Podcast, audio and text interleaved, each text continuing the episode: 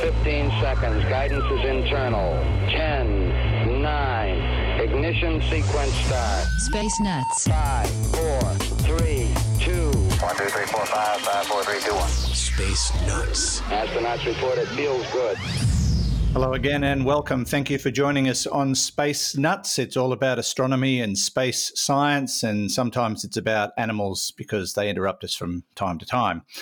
Uh, my name is Andrew Dunkley, your host, and today we've got a lot to talk about. Um, a, a, a, shameless self promotion by Fred Watson about a particular new book. Uh, we're also going to talk about a new exoplanet. Now, we've found thousands of them so far, but interestingly, They've all been in our galaxy until now, perhaps. We'll talk about that. Uh, there was a mystery signal identified uh, late last year. We think we know what it is, and it's not very exciting at all. Could be a broken microwave. Now, we'll have to tell that story now that I've mentioned that. And we're going to um, tackle three audio questions today uh, one on dark matter, Shocker. Uh, another that I found most interesting, though, uh, about niche locations where we could live if we ever had to leave Earth, or maybe if we want to expand, you know, when Earth's just too small for how many people there are. And asteroid mining. That's all coming up on this edition of Space Nuts. And joining me, as always, is Professor Fred Watson, astronomer at large. Hello, Fred. Good day, Andrew. How's it going? How's it going over oh, there really in Dubbo? Well. It's going very, very well. Yes, enjoying freedom after yeah. um, all that lockdown stuff. Yep. And uh, it's funny thing is, Judy and I went out uh, on Sunday to do a bit of shopping on the other side of town where we haven't been for over two months, and we we drove through an intersection that's been rebuilt and. we didn't recognise it, yeah. and a petrol station has turned up that we that wasn't there before. So it's just really weird. Uh, and it, you know, it's a couple of kilometers away, so it's not far down the road, but we just haven't been able to go anywhere near that. So it's it's been bizarre. I'm sure other people have experienced similar things. Now, Fred, we've got a lot to tackle today, but first of all, Space Warp. Yeah. Space Warp, the book. The book, Space Warp, the book. Has that been officially launched now? Not until uh, next Monday, the 1st of November. That's when it ah. comes out. It's got words on the back as well, uh, including some good. very nice. Um, costs extra. well, yeah, there's uh, some very nice endorsements by some famous people, including the, the uh, founding head of the Australian Space Agency, Megan Clark, and the Astronomer oh. Royal for Scotland, Catherine Heymans, uh, Dr. Karl who you will wow. know of, has written something nice, as has Alan Duffy and Libby Gleeson, who's a famous children's author. And this is a book um, for young people. That's why Libby has played her oh, part. Oh, nice. Yeah. Note well, I was not asked. well, look, it's not me who does this; it's the publisher. They just pick the people. I don't care. No, the publisher. I wouldn't have said anything nice anyway, Fred. um, I'm going to throw in another bit of self promotion, Andrew, because yes. alongside the book, there is the calendar, the 2022 Space Warp calendar, which oh, look at that. is because uh, uh the book's full of my cartoons and there's lots of them in there. You did, yeah, you do your the own calendar, things like oh, that. wow. So, yes, that will, we hope, be available. Well, both of them will be available via the Space Nuts website, Space Nuts podcast website. yes, right? yes, we've got a we've got a Space Nuts shop on our website, so we'll make sure that they're available there. So uh, we'll let you know when they're when they'll pop up, but it won't be long. Uh, but yeah, congratulations, Fred. I know you've been working hard on that, and uh, it's very exciting news indeed. So uh, yeah. can't wait to get my free copy. You will. No, no you'll get one. Don't worry. You're on the list. Um, yes, yeah, right at the bottom. All right. Um, yes, it's called Space Warp, by the way. Uh, uh, it's a book about astronomy for, for young people. So, uh, yeah, if you've got a budding young astronomer or space traveler in the family, yeah, there you go. Could be for them. Uh, now, speaking of space travelers, um, we are, uh, we, we, well, it's not so much about space travel, it's about observing beyond our uh, locality in space. And that is a new exoplanet. Now, to date, we've found several thousand of them, and we continue to find them through the various techniques. But this one, this one is different. This one may well be the first exoplanet discovered beyond our galaxy. Now, most people will probably say, well, yeah, that's no surprise. We should expect that. But still, pretty exciting to, to be the first one, if that's the case. Uh, it is. Uh, the, the, the, uh, there's a lot of media hype around this story, Andrew. and, I know. Um, and it probably isn't the first one. Um, there've been there've been other candidates. The thing is, you know, de- detecting a planet of a star in a different galaxy is a monumental achievement. It is mm. such a, a big thing. It's it's hard enough to to find them in our own galaxy, and you know all the ones that have been found are probably within uh, I don't know, probably within a few hundred thousand. Uh, a few hundred thousand, sorry, not even a few hundred thousand, a few tens of thousands of, of light years away. Um, there's some some uh, evidence of exoplanets uh, in the region of the galactic center, which is about 27,000 light years from our solar system. So that's the sort of range that we're talking about. But when you get to galaxies, you're talking about things that are millions of light years away and often yeah. billions. And um, let me sort of set the record straight a little bit because there have been uh, um, candidates uh, for extrasolar sorry extrasolar planets yep in extragalactic systems in other words uh, galaxies beyond our own there are already about three or four candidates for these and of course the difficulty is how do you how do you prove it um, and yeah. so i would preface uh, this story with that um, note of caution that it may well not be the first, but it's certainly a, a, notable achievement. And it's a really interesting observation as well. Um, mm. It's uh, of um, an object. So let me tell you that this has been detected by the uh, the Chandra uh, X-ray telescope. It's not uh, visible light telescopes that have picked this up. Uh, uh, but a, a telescope that observes uh, at X-ray wavelengths. And uh, Chandra is a NASA uh, observatory, the sort of X-ray equivalent of the Hubble Space Telescope. Um, what what they've done, the astronomers, they've they've been looking. Actually, I think they've looked at several relatively nearby galaxies, um, eh, including um, M51, Messier 51, which is uh, often called the Whirlpool Galaxy because that's what it looks like. Uh, and mm. that's about 28 million light years away, meaning it's, it's 10 times further away than the Andromeda Galaxy, which is our nearest big galaxy. Uh, so it's, uh, it's quite a way off. Um, but using the X ray observatory, what they've been doing is looking at uh, the X ray signal from uh, basically binary systems which contain highly condensed objects, by which I mean a neutron star or a black hole or both. Um, uh, it's uh, usually the, the, the, kind of scenario that we've got, and this is the way that um, most X ray objects in the sky shine in X rays. You've got something like a neutron star or a black hole with a companion normal star uh, going around it. Um, and yep. the the gravitational pull of the neutron star is is pulling stuff off the the, the companion, uh, and it's basically that material whizzes around the neutron star or black hole. Uh, it gets highly heated and glows in X-rays. Um, but now here's the trick: that region where the X-rays are produced is very small.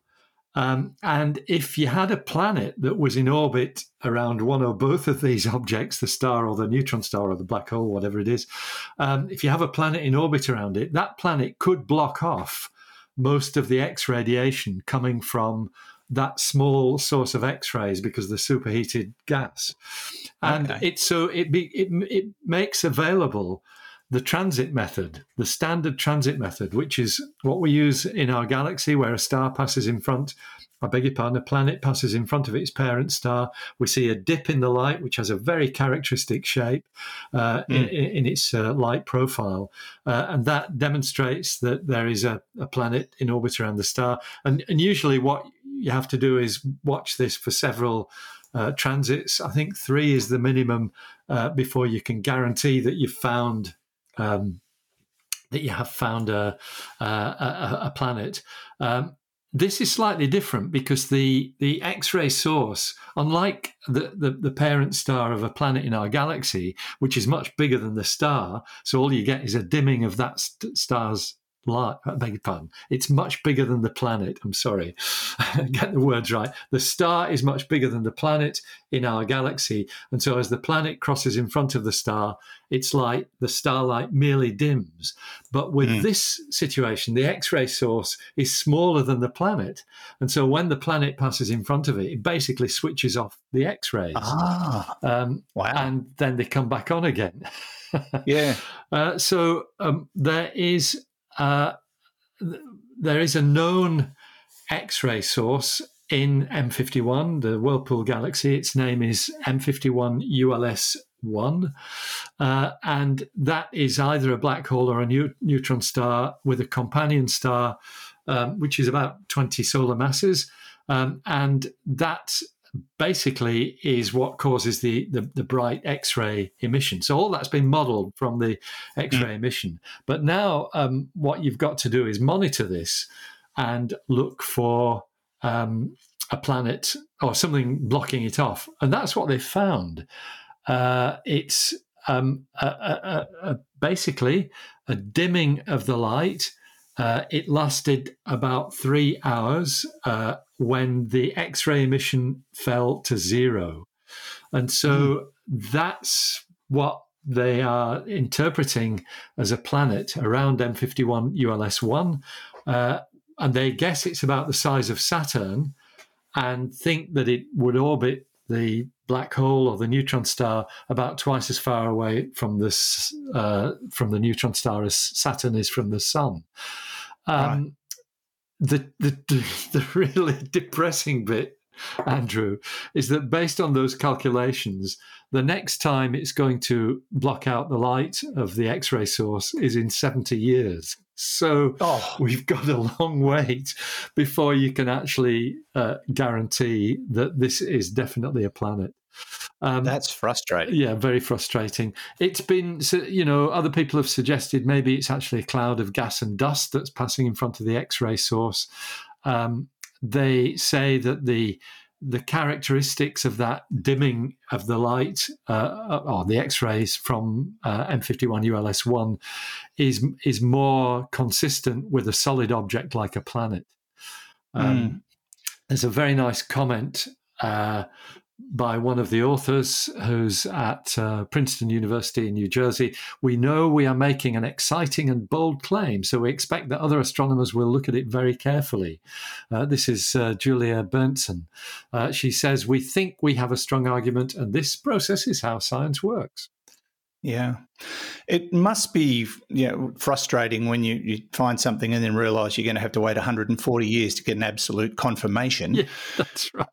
I dare say we'll find other candidates before that happens. Yeah, but uh, wh- why is it so difficult to confirm an exoplanet in another galaxy? Is it because when we look out, everything's just conglomerated into one mass? Yeah, well, that's that's partly telling one from another is is the issue. Yeah, so that's why you've got to. So if you're looking, if you were just looking at straightforward stars you wouldn't have a chance mm. because at the distance of M51, they stars is the bright ones will show up individually, but most stars just melt into a haze, a bit like the way we see the Milky Way, that yeah. haze of starlight.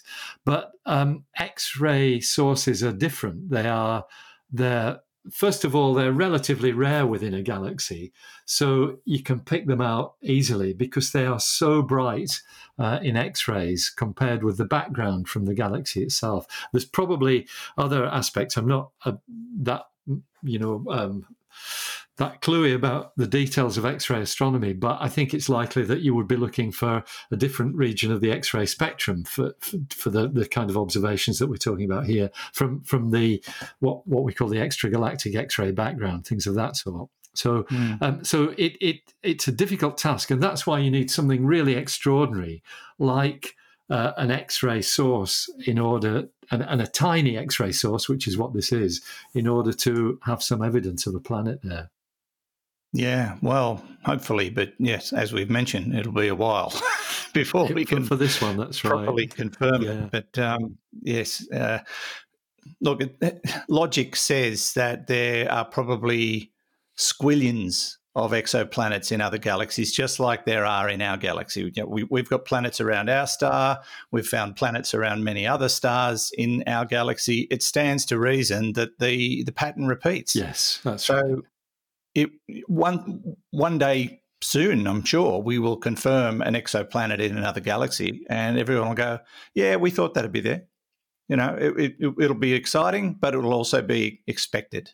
That's how I anticipate it going. So, and yeah, as you said, we've probably already discovered them. We just can't absolutely Yeah, confirm, confirm it yet. That's right. There, there are other candidates that come from things like gravitational lensing and, or gravitational microlensing and things of that sort. Yes.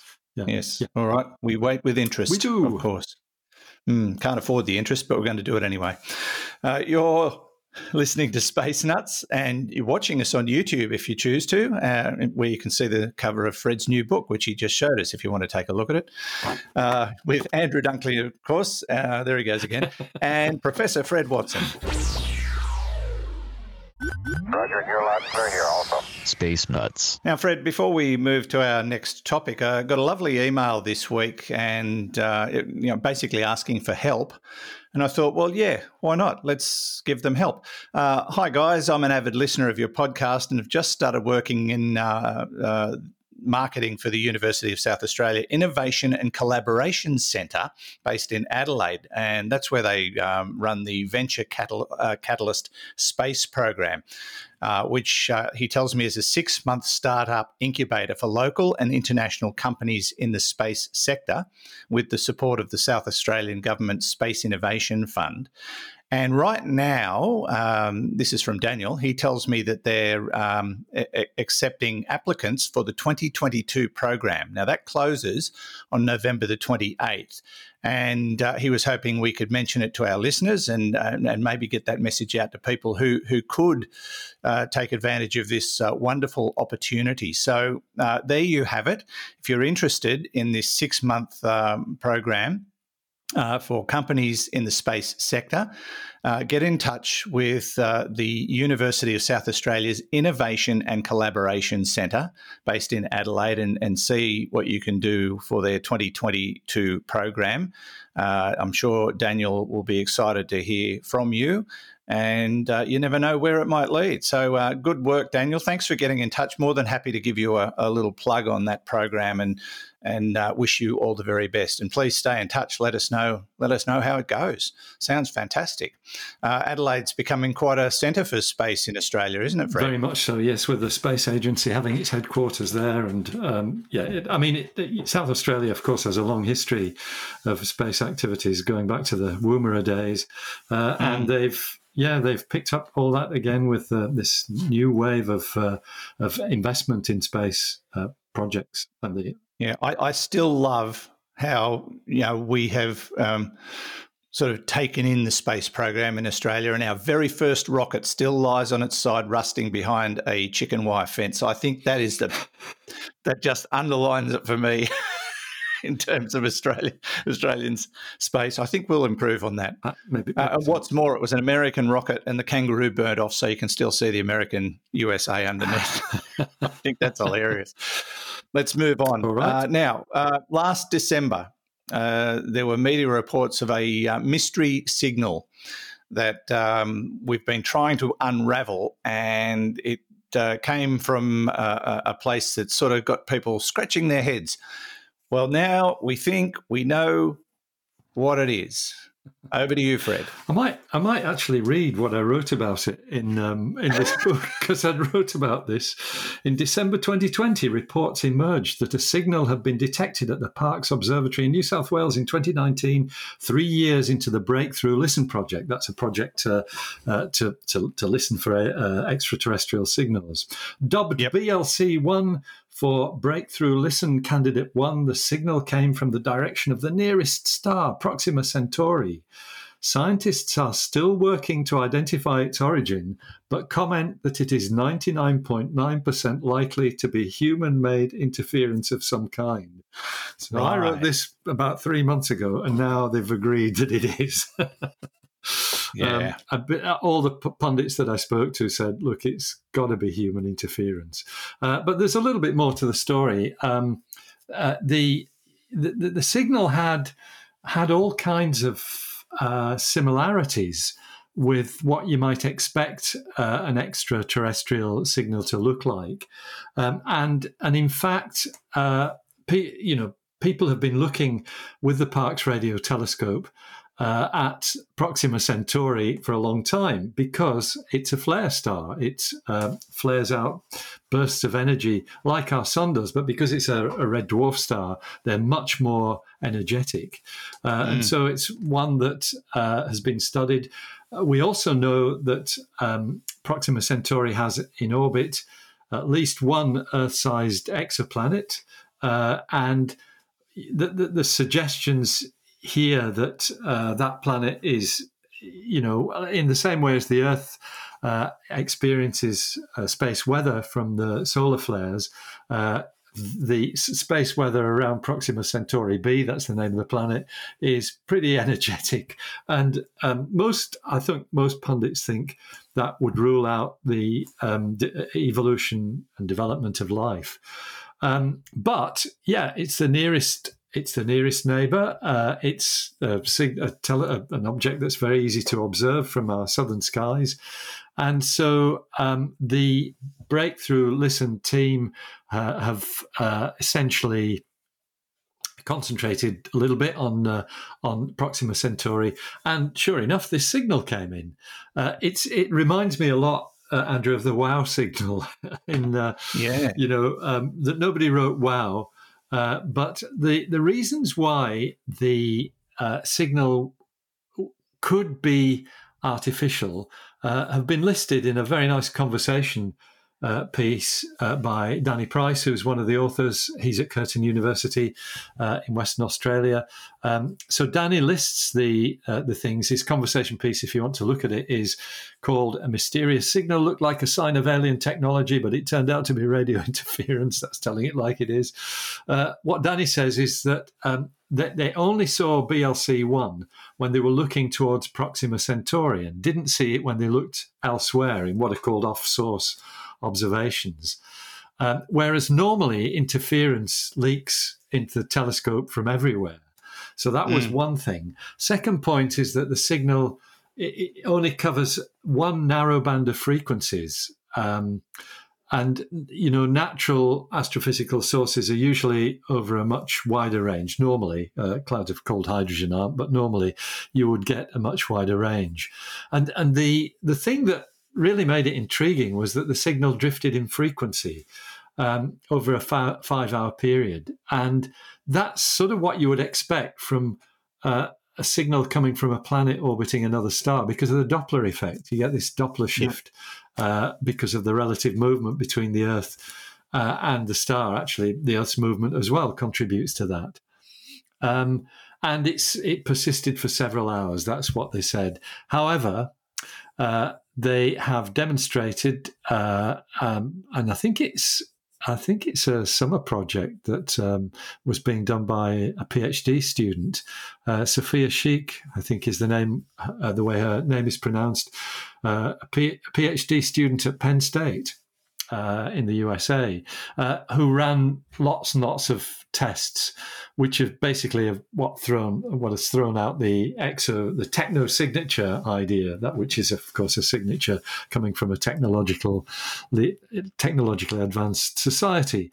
Um, she has done this by going across the Parkes receiver's complete frequency range and actually found lookalike signals, signals that ah. are similar to BLC 1, which right. do appear in off source observations. Um, and so it suggests that it's actually some sort of peculiar radio inter- interference. And what they're saying, and this is me quoting directly from Danny's article, we don't know exactly where BLC1 was coming from or why it wasn't detected in off source observations like the lookalike signals. Our best guess is that BLC1 and the lookalikes are generated by a process called intermodulation, where two frequencies mix together to create new interference. If you've listened to blues or rock guitar, you're probably familiar with intermodulation. I have to say, when I'm playing blues guitar, I don't I don't intermodulate, Andrew, as you'd, as you'd expect, mainly because I don't use an amp. I'm purely acoustic. When a guitar amp is deliberate, deliberately overdriven, i.e., when you turn it up to 11, uh, intermodulation adds a pleasant sounding distortion to the clean guitar signal. So BLC1 mm. is perhaps just an un- unpleasant distortion from a device with an overdriven radio frequency amplifier. Well, that's disappointing. it is, isn't it? But not unexpected.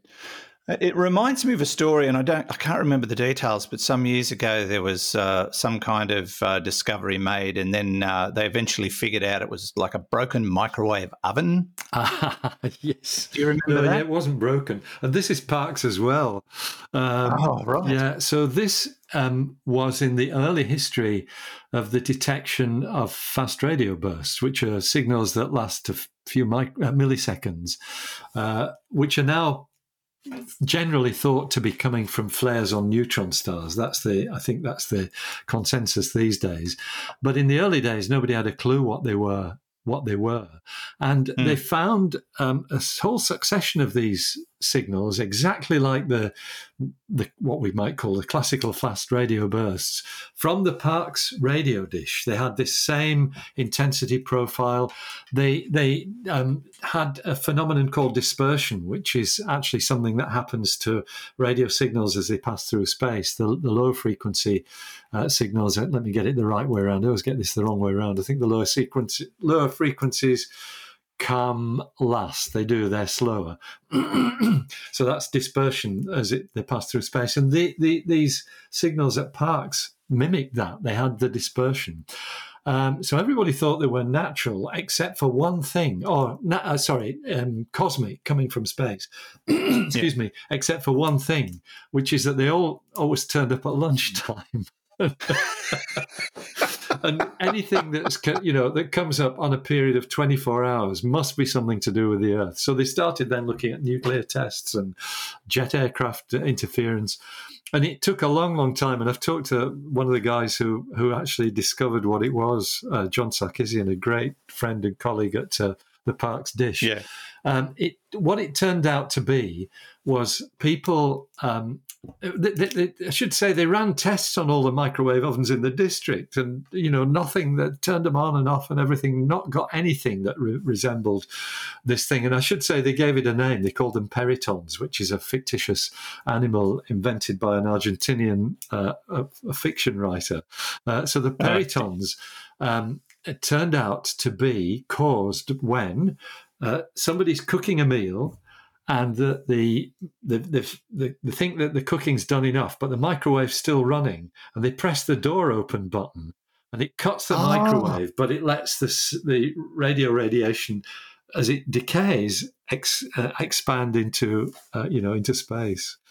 Um, that's and hilarious. They did several tests, and that's what it was. I think it was John Reynolds so, as the person. So that that's what would happen where it's finished cooking and it's giving you the five warning beeps or however many it is, and you open the door before the beeps stop. No, it's more the radiation's escaping. It's more that you that you you say, oh, uh, you're looking through the window and you've got five minutes on the on the timer, but after three and a half minutes, it's cooked, and you press the the door open button then so ah. the, the ah. magnetron is still generating the microwaves. The door opens, the microwaves escape into into space, and they've got this frequency drop exactly as you'd expect. So that's that, and so that's what it was. Yeah.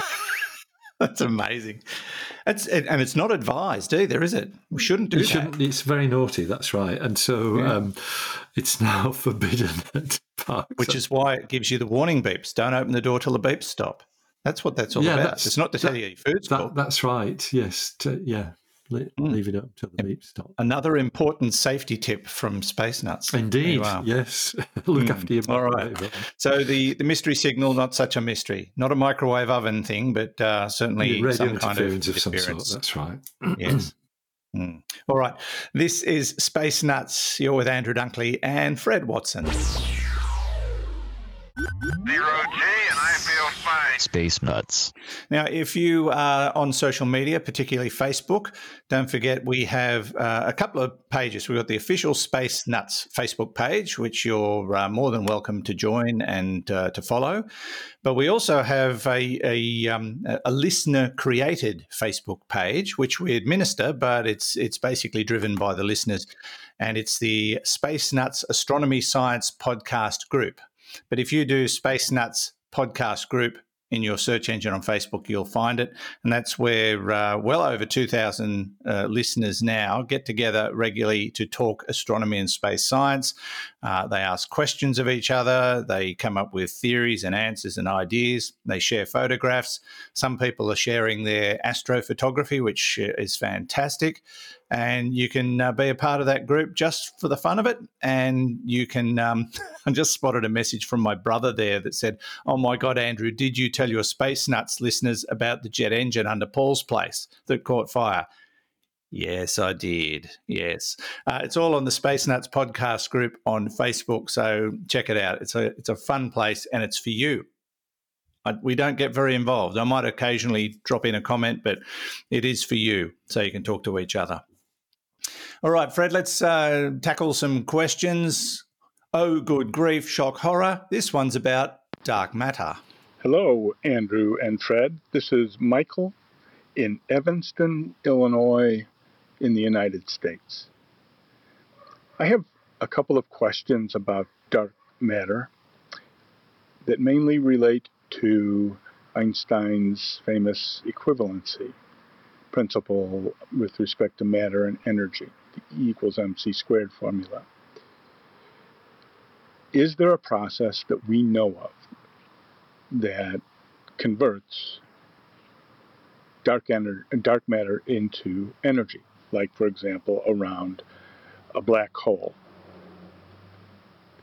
Is dark matter part of the matter that results in the uh, terrific energy that's released I think that's it. Thank you. Love your show. Take care. Okay, you too. Michael, thanks for uh, the question. Lovely to hear from you. So, basically, asking if there is a process that converts dark matter into dark energy. Is that what he said? Uh, no, that converts dark matter into energy. Um, into energy. Yeah. Um, in the same way that, uh, you know, the nuclear processes inside the, the sun convert uh, matter into energy, but in that case, mm-hmm. it's normal matter. Um, that's a really good question. I, I might just start uh, with a comment from Pedant's Corner, which is where all astrophysicists sit. Um, Einstein's equivalence principle is not about um, matter and energy. It's not about EMC uh, equals mc squared. Uh, it's actually about something different, and it's what led to the general theory of relativity. It's the equivalence of gravitational and inertial mass. In other words, that uh, it's the, the, the thing that leads to the idea that gravitation gravitation behaves like an acceleration. Uh, that's the equivalence principle. I think formulated in, if I remember rightly, 19 i think he thought of it in 1907 and formulated it in 1912 in its in its detail. Uh, but it was in 1905 that e equals mc squared uh, was written down. That's the equation that uh, exactly as michael says relates the uh, mass, mass of an object to its energy content that's the best way to put mm. it and you and I have dis- discussed um, some of the few instances of converting it the other way around, going from energy to matter, uh, which can happen in particle accelerators. I believe uh, that's in the past uh, when we've talked about this, Andrew. But um, it's a really intriguing idea that uh, are there processes like nuclear fusion, for example, or nuclear fission, uh, that relates to dark matter and energy? And I'm not sure what the answer is to that. My guess is that um, uh, there is that, that, that, there may well be um, one. The reason why I say that is that uh, people have put forward uh, suggestions that if you have dark matter particles colliding, they can annihilate, and what you get is gamma rays. Uh, yeah. And um, in fact, people have looked for gamma rays with a particular spectrum profile uh, coming from the center of our galaxy, where we think the dark matter is at its densest, and that's where you would expect dark matter particles to collide uh, and mm. release these these uh, gamma rays. So that would be uh, an example of exactly what Michael is suggesting: uh, the conversion of matter to energy, albeit dark matter, something that we only see through its gravitational interaction. Um, but yeah. so far, there haven't been any detections of gamma rays with the particular profile that would be expected from annihilating dark matter particles. Okay. So the mystery continues. It does. mm. All right. Thank you, Michael. Uh, again, uh, lovely to hear from you. Let's move on to a question uh, from Patrick. Hello, Andrew and Dr. Fred.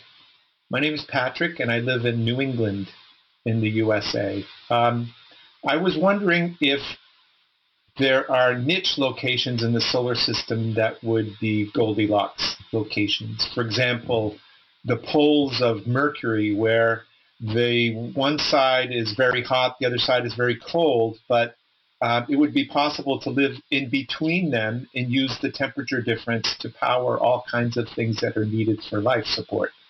Um, I'm also thinking of the same thing in other places. Um, so um, if you could just go through the solar system and tell me where people might be comfortable, that would be great. Thank you. Hmm. Interesting. Yeah, that, that's a good thought. Uh, obviously, Earth is perfect. It's uh, well, you know, it's not, but uh, in terms of uh, liquid water position in the in the solar system, um, distance from the sun, uh, everything about it just falls into place for uh, the proliferation of life, and we can you know walk around freely and breathe the air and drink most of the water, some of the water. Um, but if we were to move somewhere else, we would have to find niche locations that would be uh, amenable to a reasonable existence. How do we find them, and are there any that are you know the way he describes. Well, you're right, Andrew. That the Earth is perfect. That's because we evolved here. Um, yes, and there's nowhere else that's you know that's got the same uh, atmospheric pressure and chemical compositions in its atmosphere, as well as the right gravitational force and the right temperature. Um, I mm. think what uh, Patrick's referring to is. Um, what we call the Goldilocks zone, the idea that there is a region around every star uh, which where the temperature is not too hot, not too cold, but just right for liquid water to exist, uh, and that is um, where we sit in our solar system. Um, yep. But yes, niche Goldilocks zones. Uh, I, I, think uh, Patrick's right about the Terminator region of Mercury. That will be an area where the temperature, the, the radiative, radiative heat from the sun would make for a, a, more benign surface temperature than either the, the sun facing side or the or the dark side. Um, the trouble is, of course, Mercury does rotate on its axis, uh, albeit slowly, and uh, that position changes. But that would be, mm. I guess, one example of the kind of Goldilocks zone that he's finish, thinking about. Perhaps a more interesting one, though, is the upper atmosphere of Venus, uh, where you oh. know Venus's surface temperature is 460 Celsius or something. But when you get high in high in the cloud deck, um, both the pressure and the temperature become much more amenable to to, to life forms. Um, and that's why there was all that excitement last year about the detection of um, uh, the, a, a, supposed signal, radio signal from phosphine uh, in the atmosphere of Venus, because phosphine is a, is a bit of a biomarker. It's not a hmm. guaranteed mm. one, but it's got a suggestion. In, in fact, that has now gone away. The uh, I, th- I, think the um, signal turned out to be probably was it carbon monoxide I think rather than phosphine. Anyway, it's it's one of those things. It's still a bit controversial, but but yeah. it's uh, yeah, it, it, was it was thought to be perhaps the first signs of life in the upper atmosphere of Venus. We don't think that's the case now, but that the fact remains that Venus's upper atmosphere may have conditions which would be suitable for life. When you look okay. elsewhere in the solar system, once you get beyond the Earth, then you're you're you're outside the traditional or the, the classical, if I can use that word again, uh, Goldilocks zone. Because when you get to Mars, uh, it's only infrequently that you can find temperatures on the surface of Mars where uh, liquid water could exist. And the problem there is the pressure is so low, uh, the atmospheric mm. pressure is so low that it, it just tends to evaporate. Um, yeah.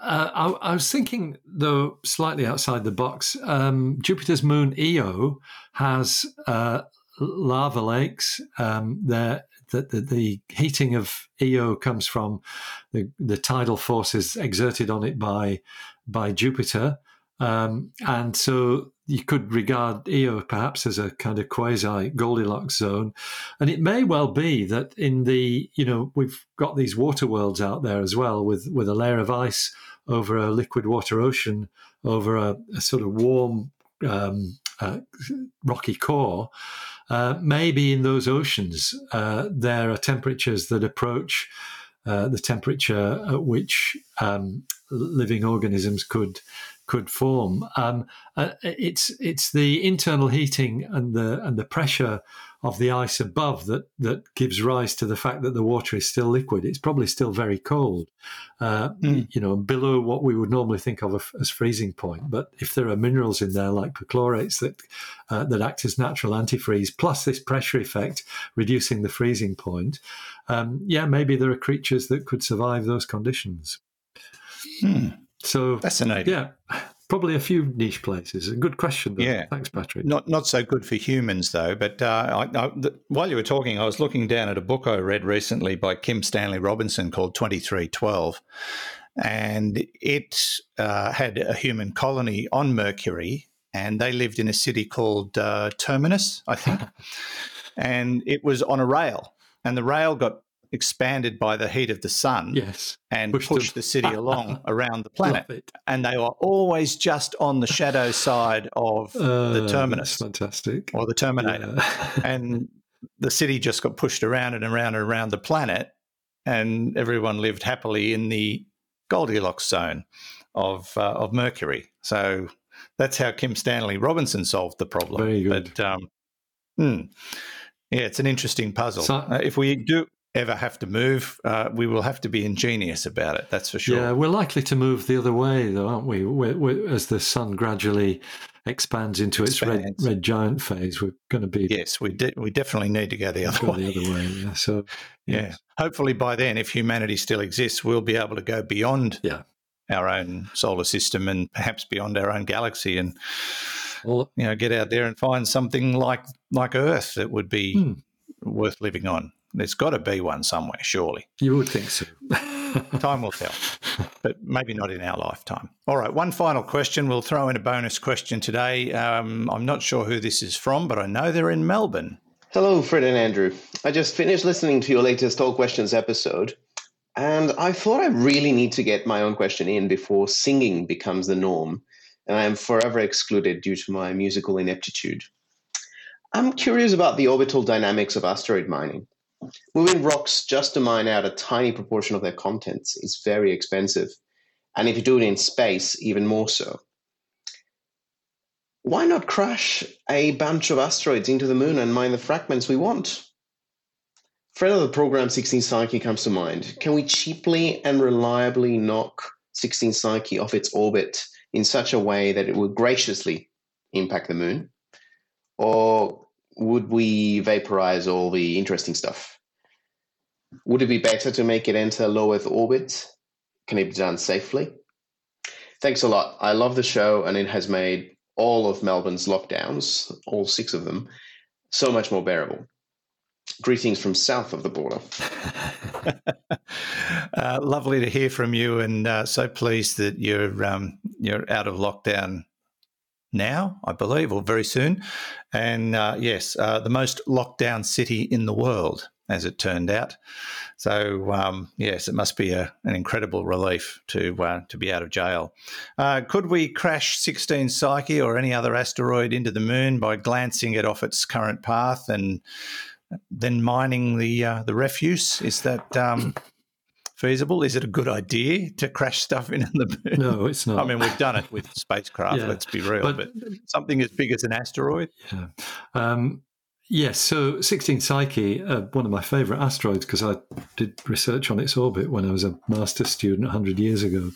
Uh, we now know it's a metal asteroid. Um, we know it's 200 kilometres in diameter, and there's absolutely no way that with present technology we could move that from its orbit in the main asteroid belt. Far too massive.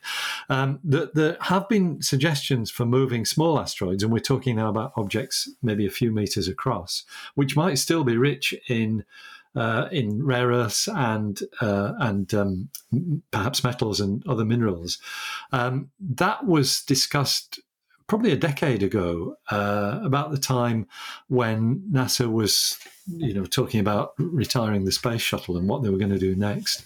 Uh, moving asteroids around was uh, one of the one of the things that was thought to be uh, a good idea with the possibility of mining them. Now, the thing about mining asteroids is that for most of the stuff that's on it, the place you want to use it is in space. Um, you don't really want to bring it back to Earth or cr- crash it into the moon.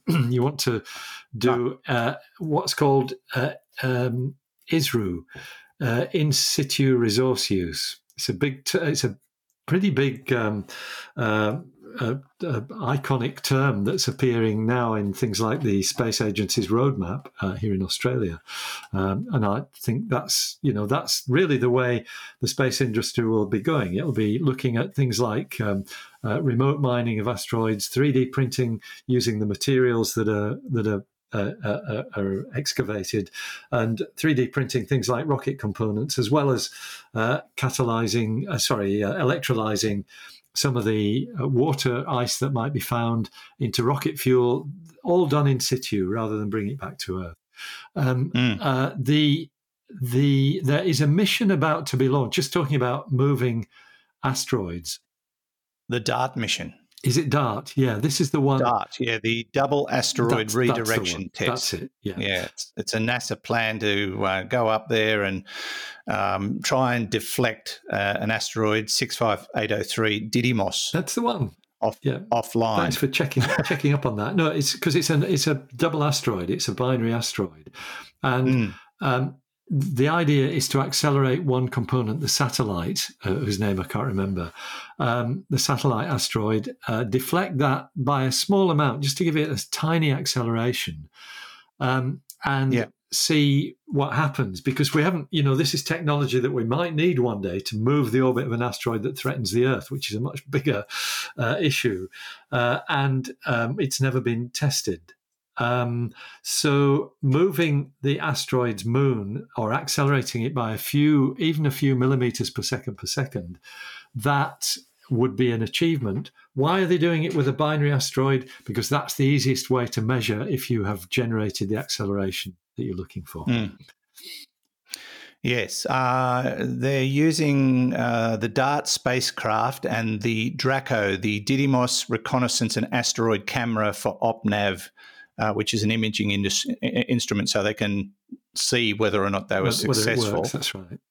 And uh, yeah, whether or not they'll be able to um, actually move this this asteroid and and yeah, it's it's a very important test for keeping the planet safe from a potential future impact. So um, yeah, we're really only in the very early yeah. stages yeah. of testing this this kind of science. Uh, so deflecting objects to to hit the moon or um, which Fred and I agree on is probably not a good idea. Um, it, it, it's way beyond our science at this point in time, but uh, we're, we're, working on it, but more for the safety of the planet than That's for right. the mining we, industry. Yeah. Mm-hmm. And, and in fact, the, the last question, sorry, Andrew, to interrupt, um, the last question about uh, could you put um, 16 Psyche into low Earth orbit? I think that would be catastrophic for human life on Earth if we did that.